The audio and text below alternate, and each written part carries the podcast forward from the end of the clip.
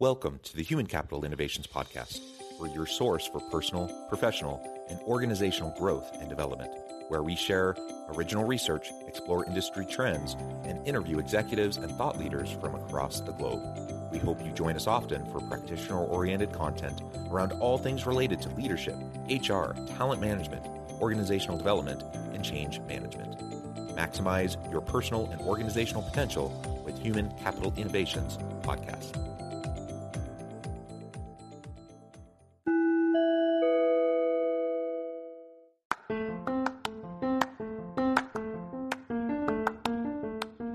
You enjoy the Human Capital Innovations podcast, enjoy ad free listening by going to the Patreon page. And please consider contributing even at the producer or sponsorship level.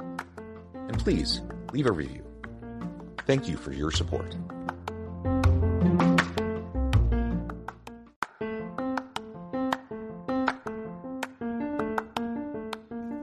Welcome to the Human Capital Innovations Podcast. In this HCI podcast episode, I talk with Emma Mainoo and Adrienne Milner about the recent report, Mental Health at Work, the Cost of Coping.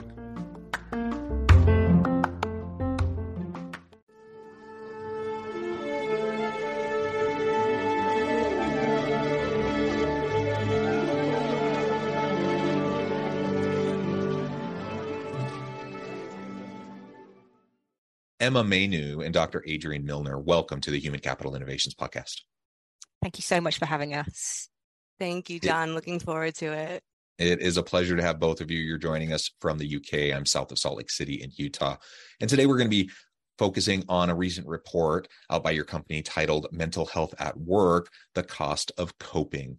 A super important topic. We all know over the course of the pandemic, uh, we've seen all sorts of challenges around mental health uh, related to the social isolation and just all of the challenges, the social, the political, the, the workplace challenges that people have been facing. Uh, so we're going to dive on into this and have a really great conversation. As we get started, I wanted to share both of your bios with everybody.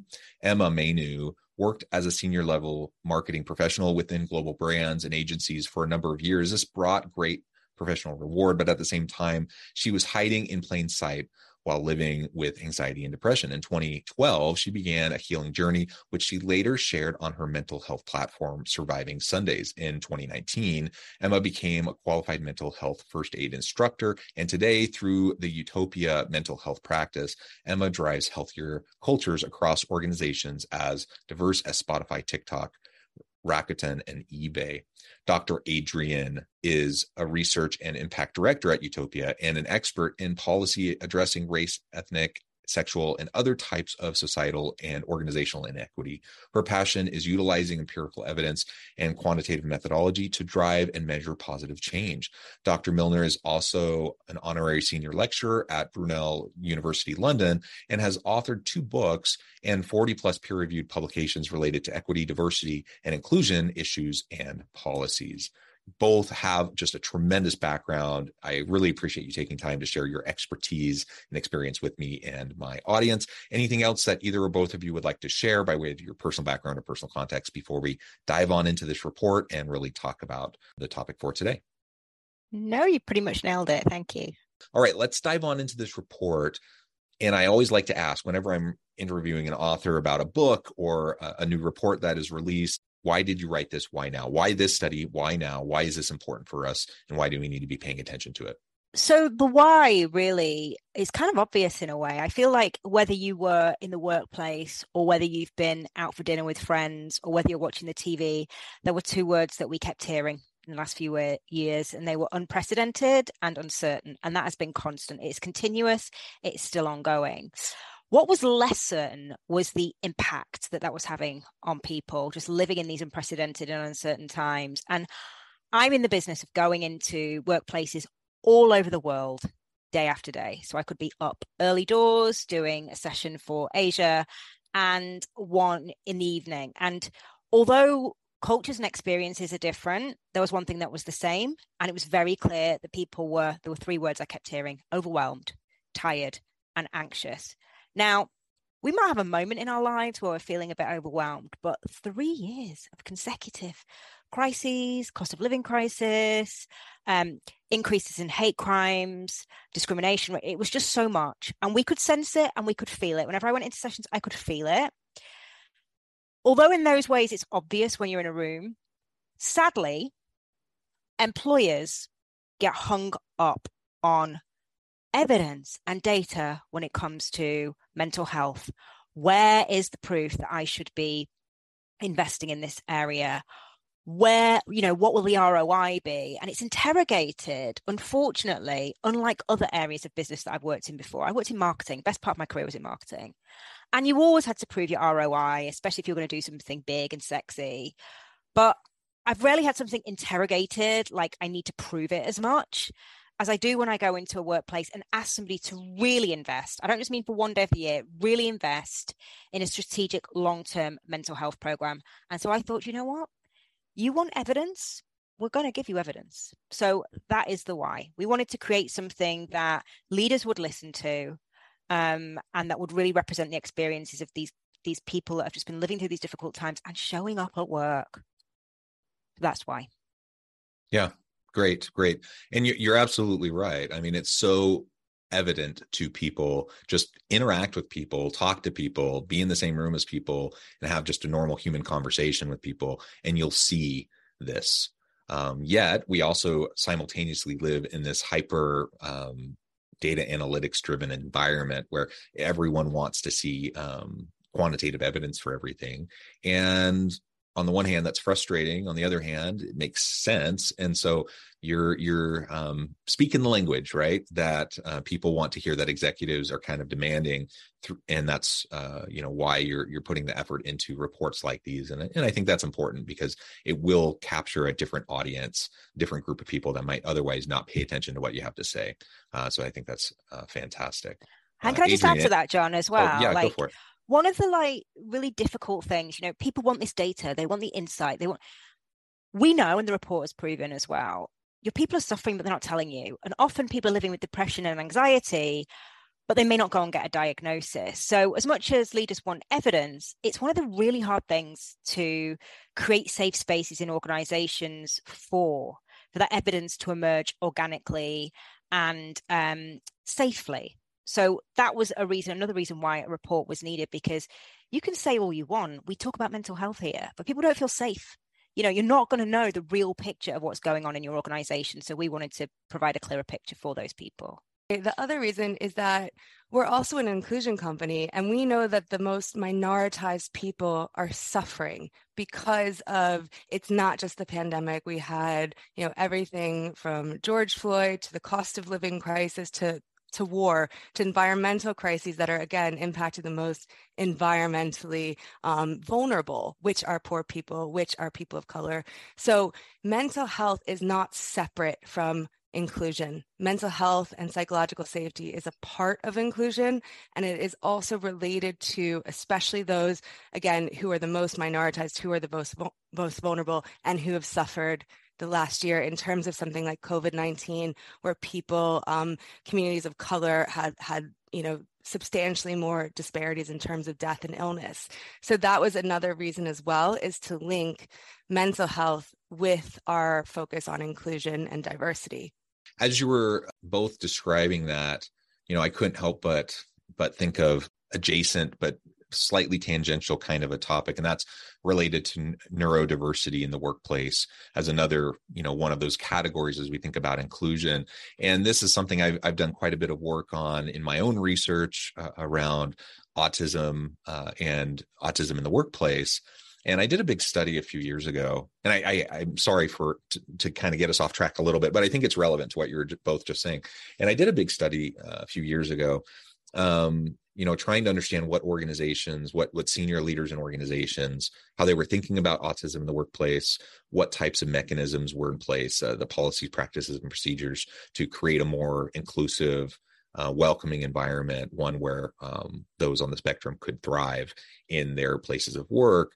What we ran into uh, over and over and over again are organizations saying yes this is important. Yes this is something we want to pay attention to uh, on the one hand. On the other hand, it's not the kind of thing that a lot of people self report. And, you know, I can't you know, I might be able to observe some traits or behaviors that might give me a clue as to whether someone is on the spectrum.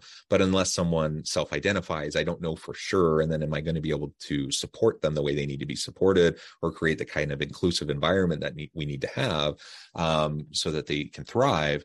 Um, so that was a, a challenge because self reporting is really, really low for people who are on the spectrum. Uh, and then organizations just saying, you know what, this while this is important this isn't like in the top 100 things that are most important to us. Um, and it's this, this, is a fairly small group of people. And so you know they didn't have any bad feelings towards them or they weren't wanting to discriminate actively to, against them. Um, but they just weren't willing to go further right? Uh, because they just didn't see why why it was so important.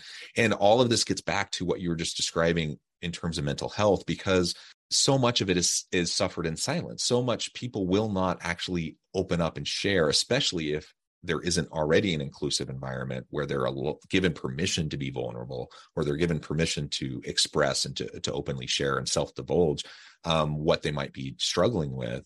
Uh, so you know in some senses it's a bit of a chicken and an egg kind of a situation. People aren't going to to share unless there's already an inclusive environment if there's not an inclusive environment how do you create that psychological safety so people are more willing to share and if organ if leaders if senior leaders are only willing to act if and when they see the the um the data uh to to say this is really really important to our people um, then when are we ever going to get there? It's like the cycle of like non-reporting and then feeling like, oh, there's not enough need, and so we're not going to pay attention to this, right?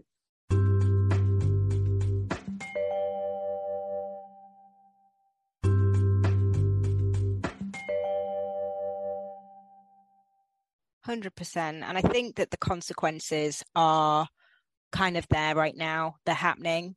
Um, there's been a long tail of people feeling either silenced, um, ignored, unimportant, undervalued, um, and overloaded. And what we're seeing is something called the great resignation. That's people who are just leaving their jobs, not always with a job to go to. In times, you know, of great financial crisis and worry, people would rather not be in their job than suffer the way that they have in the work that they they've been doing. And so much of this has been preventative.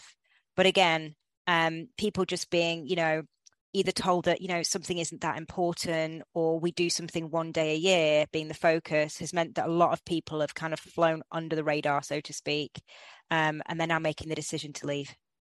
So let's get into the report a little bit more. What what do you think are the main takeaways the main findings from this report so there were a few key findings. Uh, the first thing is that more people are experiencing poor mental health than we ever could have imagined. Uh, this is a UK report, and when we went into this, we had knowledge of a UK statistic um, that has been used for, for, for, some time, which is that one in six adults of working age experience mental health issues in any year. Uh, we found that actually more than four in five workers' mental health had declined due to external events in the last two years, but also three in four impacted in the workplace directly as a result of workplace issues. So for us, it was wow, okay. These issues. So 75%, 80%, these are crazy numbers yeah really i had really to i thought i miscoded something. You know i always obviously check my coding and, and my and my analytics when i'm when i'm doing any sort of report but this one i had to check double the amount that i usually would because the numbers were so shockingly high across the board. Yeah and i think it's really important to note at this at this point that the next question. I mean, it's honestly like you're in a court of law sometimes when you're presenting this data in an organization. I mean, not from this report, but when we go in and we have these conversations and we might have some insight that people aren't doing well. Okay, so you've just heard from the people that, that have mental health issues. Actually, you couldn't select to come into this report because you have mental health issues or are passionate about mental. This was just a completely open um, forum for, for anybody that we kind of recruited Adrienne, do you want to say more about like who was able to? Sure. So the company we partnered with to get our sample of 3,000 participants, which is which is a fairly large sample, um, you could only self-select out of the survey. So actually, people might have self-selected out if they were triggered about talking about mental health. You could not say, "Oh, I'm interested in mental health." "Oh, I have had a mental health issue in the past," or oh, "I know someone with a mental health issue." You could only select out once you found out what the topic was. So, so yes, it, that was that was again a really important element that you couldn't participate just because of your own relationship to mental health and work.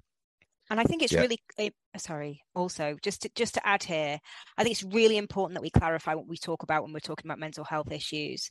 Um, we're talking about serious issues here.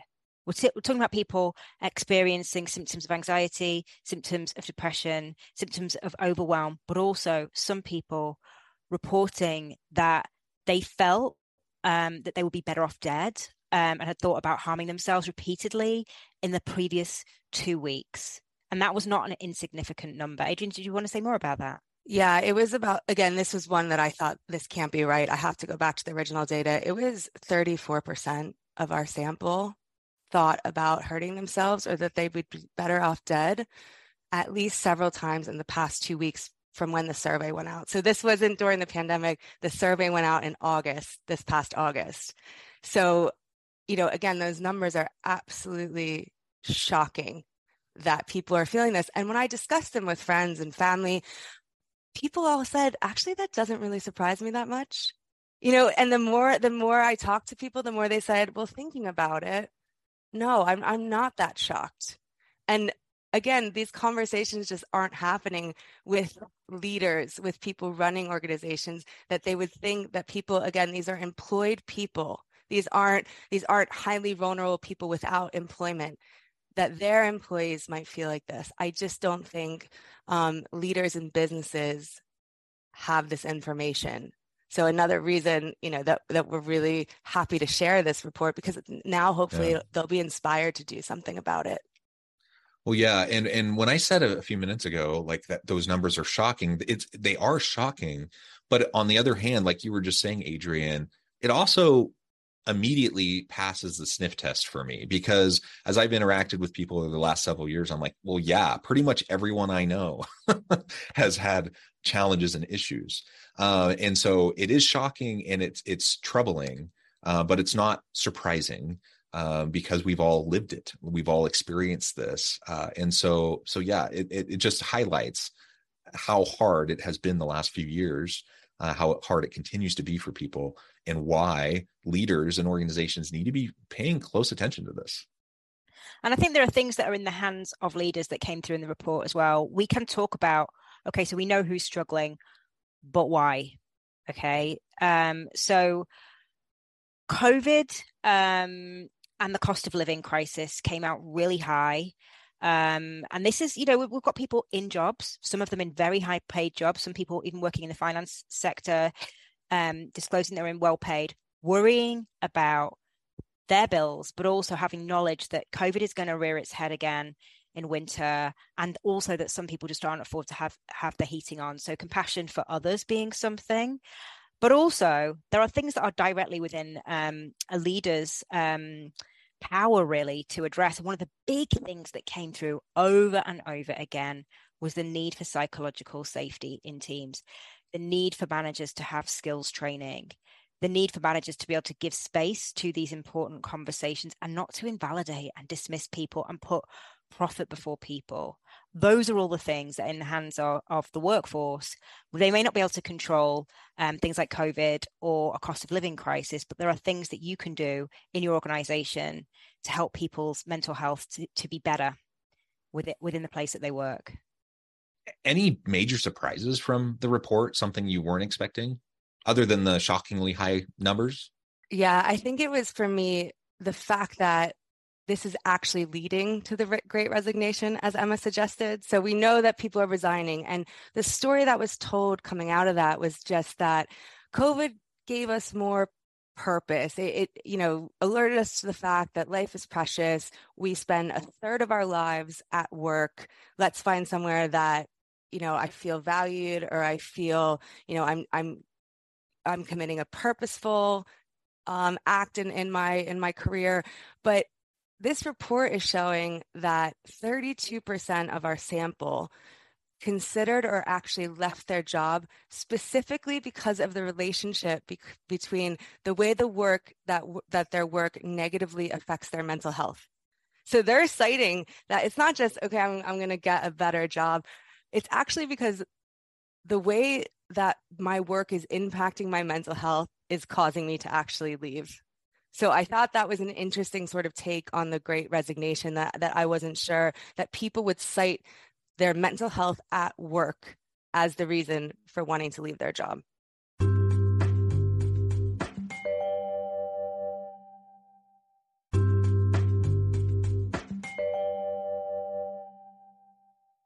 People have reframed this you know the great resignation the great reawakening the great reevaluation right? All these different ways of framing. A lot of these reframings are mental health related right? Like people are taking stock of their priorities their values what's most important to them and and how this translates over into their personal lives their daily lived experience both you know at home with family with friends etc but also in the workplace. And that's why so many people have made the active choice to to go a different direction to try something else. In some cases you know start their own business you know do a side hustle uh, you know whatever uh, the case may be um, because they weren't willing to kind of make that those sacrifices that maybe pre-pandemic they were willing to make. They thought it was necessary to, you know to get them ahead in their career and now they're just they're they're realizing yeah life is too short uh, you know uh, there's so much craziness in the world everything's so complicated and messy. Why why would i suffer through doing something i hate or something that's not fulfilling or meaningful or whatever?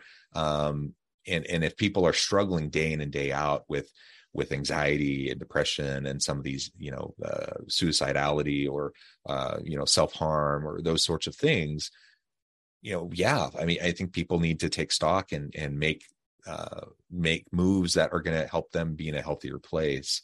Uh, and so I, you know, I've heard so many senior executives kind of lament this whole idea around the Great Resignation, or or talk about entitled employees, people not willing to, you know, put the work in. I think the whole conversation around quiet quitting, you know, for the most part, it really bugs me um, because the whole time people are talking about it, I, it mostly in, the way I've heard people talk about it, it's it's the framing around you know people uh, not willing to put in as much time and effort as they once used to. They're quietly quitting.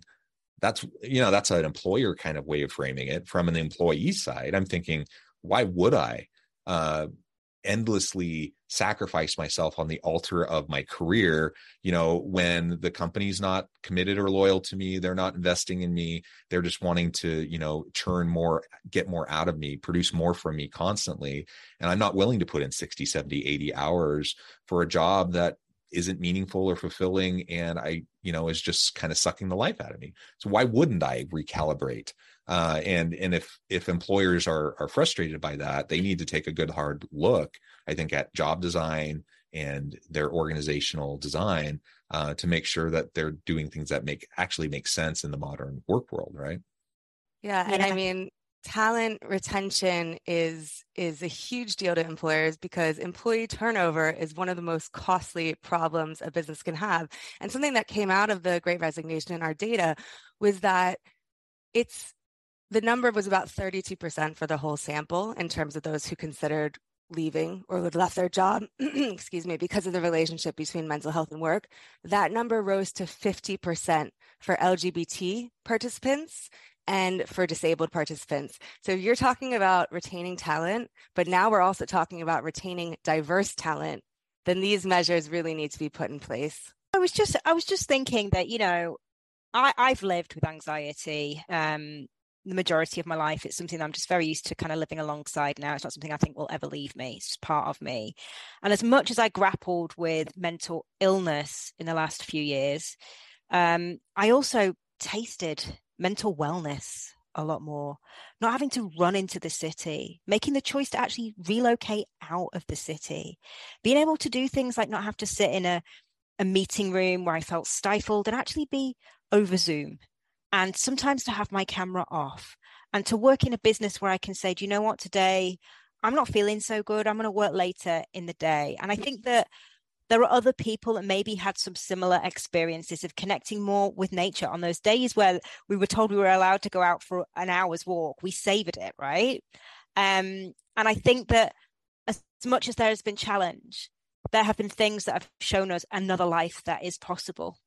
And therefore, why, you know, we talk about quiet quitting, um, people have come to appreciate things, small things that they never appreciated before. And I think that therefore they're setting their own rules. And I think that's fair and long overdue. Yeah, yeah, I, I, think so too. Setting your own rules, setting your own boundaries, re- reprioritizing, aligning your life with your core values. I mean, those are all great practices for a, a good mental and physical life, you know, mental and physical health and, and living the good life. And so uh, I, I, I would definitely encourage everyone listening to do that for themselves. But I also, you know, most listening to this are, are leaders themselves. Think about what you can do to create that psychologically safe place where people, where it's truly inclusive, where people do feel like they're valued, like they're needed, they're wanted, uh, that they're given an opportunity to contribute in meaningful ways, and where they feel invested in uh, on a continual basis. It, create that environment, and then you can actively, proactively provide the support that your people are going to need. We all need it. 75%, 80%, those numbers that you presented. I mean, that's basically everybody is struggling. Everyone has um, the things that are challenging to them and and particular groups are the, those numbers are even higher and so let's make sure that we're paying close attention to this well, it has been a real pleasure, Emma and Adrienne. I know we've just scratched the surface. There's so much more we could dig into with this report, um, but we're going to have to have to leave it there for today. Before we wrap things up, I just wanted to give you a chance to share with the audience how they can connect with you, find out more about your work, your team, where they can find the report, and then give us a final word on the topic for today. So you can kind of reach out to us um, on email at towards utopia at weareutopia.co. Um, the report also can be found, you can download it on our website, uh, which is weareutopia.co. So you can reach us um, via those ways. Um, and also just to say to you, thank you for giving us this space to talk about this report today. It's one thing to kind of have it out there printed and circulating, but quite another to kind of give it some richness and context in a conversation. Um, so thank you. Thank you both. Again, I encourage my audience to reach out, get connected, check out the mental health at work report in its entirety. Um, please utilize it. Please uh, think about these things carefully and implement practices in your organization to promote the positive mental health and uh, uh, successful, healthy living of your people. And as always, I hope everyone can stay healthy and safe, that you can find meaning and purpose at work each and every day. And I hope you all have a great week. You enjoy the Human Capital Innovations podcast, enjoy ad free listening by going to the Patreon page. And please consider contributing even at the producer or sponsorship level. And please leave a review. Thank you for your support.